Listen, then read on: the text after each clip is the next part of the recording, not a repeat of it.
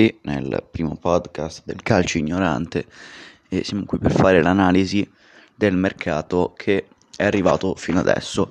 È stato un periodo molto particolare per via dell'emergenza Covid-19, ma che non ha impedito comunque alle società di fare mercato.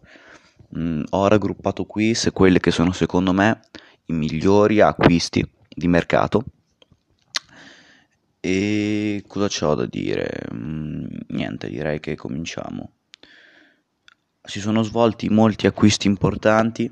Il primo, secondo me, è stato quello di Thomas Mounier a parametro zero che passa dal Paris Saint-Germain al Borussia Dortmund con un contratto di 4 anni. È un giocatore che sicuramente serve per bilanciare e dare equilibrio alla squadra visto che c'ha molti altri esterni come Rafael Guerreiro, Torgan Hazard, Jadon Sancho, um, poi mi, poi mi viene in mente i vari Hakimi che c'erano e questo quindi tutti giocatori offensivi. Ma con Thomas Mounier serve secondo me è stato comprato per da bilanciare la squadra e aiutare sotto l'aspetto difensivo, visto che è un giocatore che al PSG giocava molto difensivamente, stava molto dietro come terzino e penso che, che mh, mm, lui possa davvero, secondo me, fare una buona stagione in Germania, però non bisogna valutarlo in base ai gol e agli assist, perché non è un giocatore che fa gol e assist, ma è un, comunque un giocatore che aiuta davvero molto la squadra dietro. Mm, il secondo è Pedro che passa alla Roma dal Chelsea per 8 milioni di euro cifra secondo me onesta perché per un giocatore della sua età 8 milioni di euro poi uno come lui sono giusti. Alla Roma porta un'esperienza che l'ha portata a giocare al Barcellona prima e al Chelsea adesso. Tutte e due par- squadre davvero importanti con cui ha vinto molto.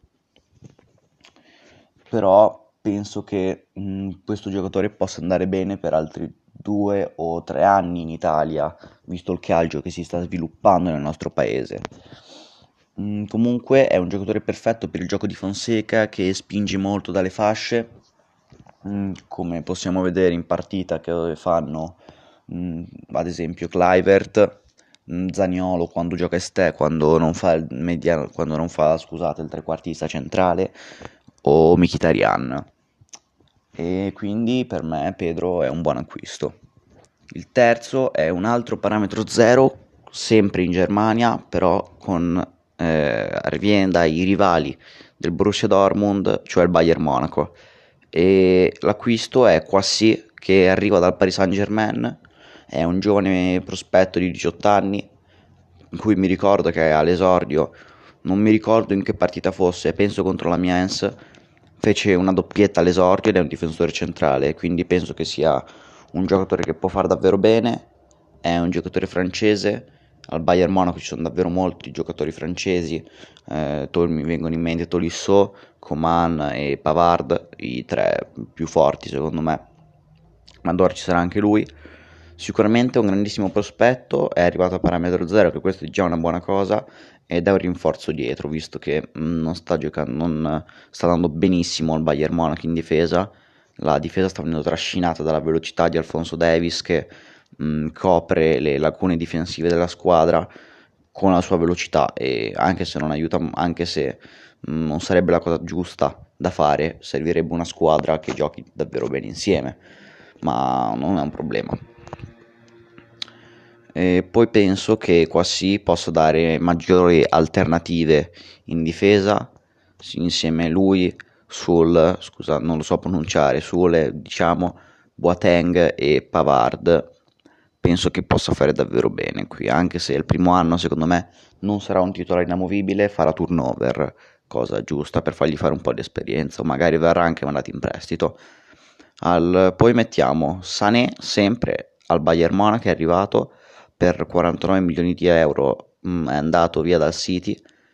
Penso che sia un giocatore che si era da poco rotto la gamba, il ginocchio se non sbaglio, e penso che il Bayern Monaco, visto che è in un campionato un po' meno competitivo della Premier League e la Bundesliga, possa fare davvero molto molto bene soprattutto se mh, mm, si alternerà con Coman o Gnabry e anche Thomas Müller, se si, vediamo se si farà alternare con loro o se magari sarà un titolare inamovibile, questo lo scopriremo solo vivendo, ma penso che Sané è un giovane top player, cioè che ha, è davvero giovane ma è già un top player comunque e offre un'alternativa comunque davvero molto importante e forte in attacco.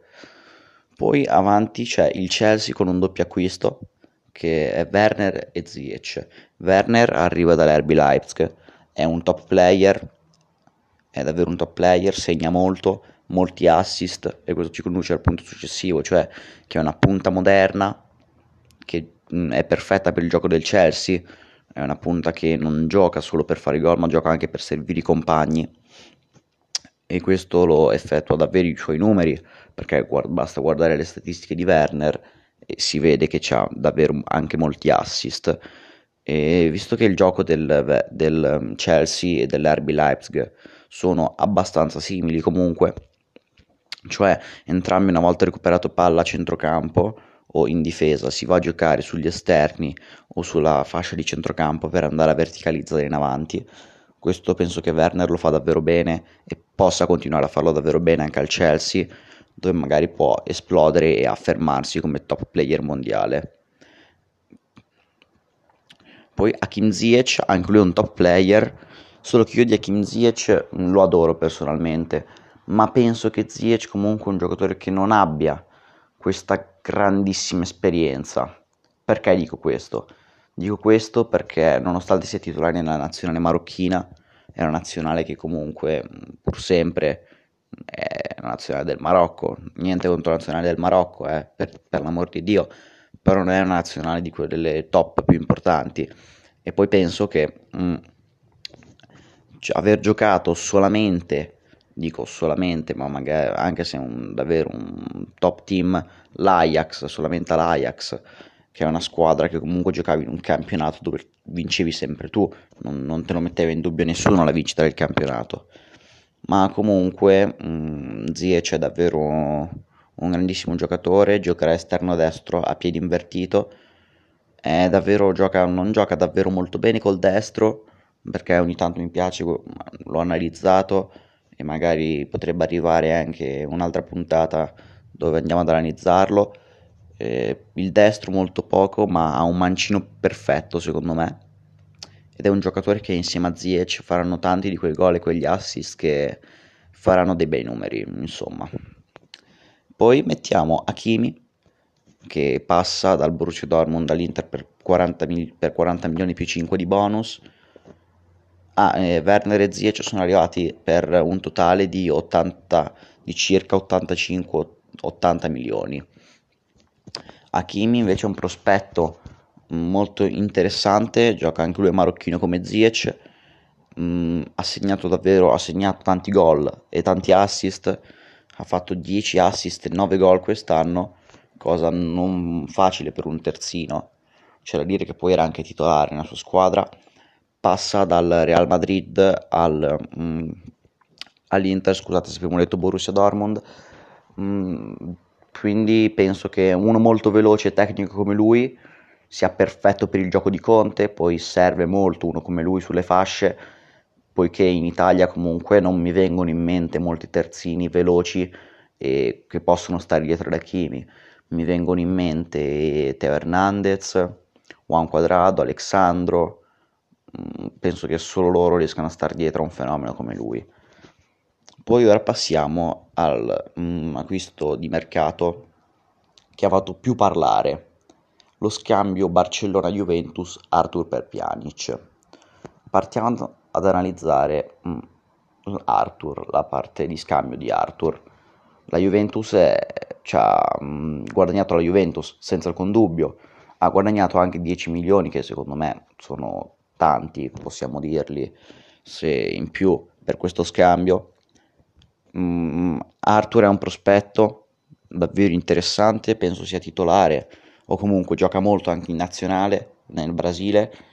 Ha già una buona esperienza perché era già quasi titolare al Barcellona, giocava poco perché c'erano giocatori come Vidal, De Jong e Sergio Busquets sopra di lui nelle gerarchie, ma comunque un grande giocatore. Poi è un lottatore davvero.